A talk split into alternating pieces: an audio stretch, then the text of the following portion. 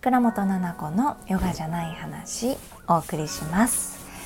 こんにちは。はい。前回からねあのラジオ始まる前のご挨拶というかあのこのチャンネルのね説明っていうのをやっていたんですが毎回毎回ちょっとなんか間違えちゃったりとかあの定まらない中やっていたのでちょっとあのショートショートバージョンにしてやってみました。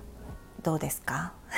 なんか新しくこのチャンネルを聞いてくれる方って結構少ないのかなと思っていてっていうのもスタンド FM ってこうラジオね今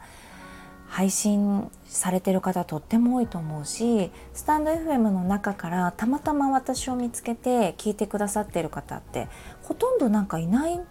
気がしてなんかいたら教えてほしい ぐらい。大体はその私の本当になんか知り合いだったりとかあの生徒さんだったりとか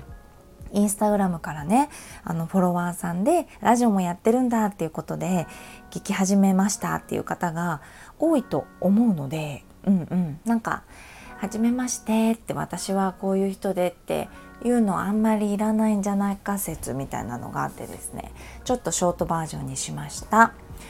それでねあのー、ここ最近同じようなことをね3回ぐらい思ったんです。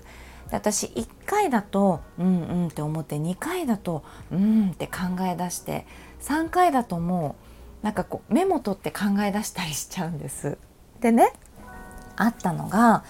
このラジオにも関わる話なんですが声自分の声がとても嫌いなんですっていう方がねあの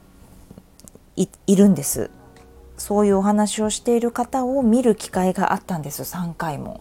それと同時にねその方たちがみんなその奈々子さんの声がもう本当に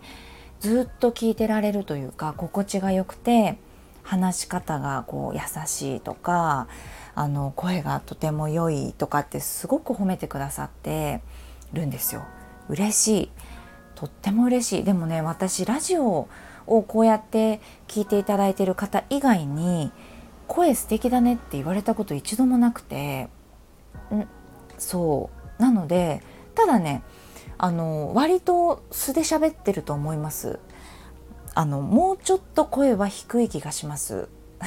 なんかレッスンをしている時の声とかが多分ナチュラルな声なのかな。ね。そう。でまあ割とねこうやって耳で声だけ聞いてくださってると思うのでほんとガラガラ声で。ねあのエネルギーが乗ってない声でお届けするのは良くないなと思って丁寧に喋ろうと思って喋ってるわけですがなんかそんなにすごく作ってこう喉が痛いっていうぐらい声を作ってるわけでもないんですけれどもでもでもうんやっぱりラジオとして声だけを聞くからですかね。フォーカスして声にこう気づいてくださったのかなとは思うんですが旦那さんにもその声が素敵って言われたことはないしね。その言い方が優しいとか言葉の選び方が優しいねっていうのはよく言われますけど声がいいとかは言われたことないのとただ本当に言ってくださることが多くてでその方たちがねそれと反対に私はって自分の声がもう本当になんか逆に嫌いみたいなこう特徴的だしちょっとすごく嫌なんですって、うん、あとはもう一人の方はそのお顔とかがこうズームに映ったりとかインスタライブだったりリールで自分のお顔映るのがすごく苦痛みたいな感じだったんですよ。いやいやいや本当にちょっとごめんなさい笑いが出ちゃったっていうのはあのね全員ねその方たちみんなめちゃめちゃいい声なの。でね悪い声の人ってあんまりいなくないっていうそもそも。でちょっと考えてみてください悪い声ってそんなに自分の身の回りでえこの人の声ほんと嫌な声みたいな人ってあんまりいなくて声の色ってみんなそれぞれ個性があってその方の表情と声とかがぴったりだったりするわけだからなんかね本当にその人らしさで全く悪くないのね。なのにもうもったいなさすぎてその考えが。だって自分の中ですごく嫌いと思ってるものがを使ってこうやることじゃないですか。ラジオとか人前に出るっていうこと私はどちらかというと好きではないというか別にいい声でもないと思ってたし、うん、全くいい声とは思ってないし今でも、うん、ただガラガラで聞きにくい声とも思ってないけど別に誰からも好かれる声ではないと思いながらスタートしたんですよね。そうあんまりそこにフォーカスせず。そう。ただえっとそんなに好きでもなかったけれども本当に多くの人たちがラジオとっても聞きやすいです。って言ってくださるから嫌いじゃなくなったんです。喋ってる声だったりとか。話してる時の表情だったりとか。ね。だから一回その思いを疑ってみる。どうやらやっぱ私たちって自分の考えが合ってるみたいなところってあると思うんですよね。特に自分に関しては。うん、自分から湧き上がってくる感情だったりに嘘はないしね。それは自分が知ってることだから確かなものとして自信を持って言えるのはいいんだけれども印象だったりとか自分が自分に思ってる印象ってえ全然違うことあるよっていうのは本気で言いたい。だってその子たちの声本当に素晴らしくてその子のお顔お顔とかね本当に可愛いしあの可愛らしい何て言うのかなそのド美人とかそういう意味じゃなくてみんならしさがあるじゃないですか内側から溢れるその人らしさってその人にしかないからしかもそれを発信するわけだから何にも悪いこと起きてないし自信がないことなんて一つもないと思うの。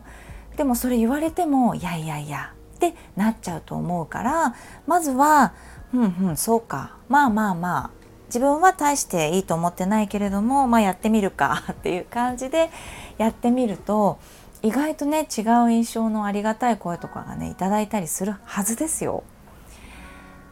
そう。私え何言っちゃってんのかなって思うぐらい本当に可愛らしくてね素敵な声で自分の声がすごく苦手でって言ってて真逆なことたくさんの人に言われてたんですよインスタライブとか。いやいやいやすごい綺麗ですよみたいな。自分の耳で聞こえてる声とあのー、こう皆さんが聞いてる声ってちょっと違ったりしますよね。うんなんかその違いもあるのかな。うんでも私はまあこういうね今今のお仕事の形だったりすると自分が話してる声とかを誰かがと撮ってくれて それを後々見るだったりとか、まあ、YouTube なんかは自分の声聞いて編集とかねするから話し方とか声とかあこんな感じの声なんだなとかっていうのは聞いたりしますがラジオに関しては聞くってこと一回もないんですよ。自分のラジオを聞くっていうことしたことないんです。確かめるというかね何を喋ってたのかとかどういう感じで喋ってたのかなとか。聞いたことないですね。あのヨガのレッスンとかに関してはそれこそ練習して録音して自分の声聞くとかね。前に言ったその暗記とかは自分の声で撮って聞くっていうのやりますけどこのラジオで喋ってる時ってもう空見て喋っちゃってるので今とか。なんか後々聞いたらね恥ずかしい以外ないと思うんですよ。うんなんかいつもまとまりがないなと思ってしまって雑談？だからしっかりこうメモを取らなきゃっていうんじゃなくてこういうなんかくだらないあの一人ママ友トークみたいな感じ。だからあの家事をしながら聞けるのかなとも思ってるので、はい、このスタイルを変えるつもりはないんですがそう自分の声とかねあんまり振り返って聞かないんですよねだからあんまりへこんだりしないのかな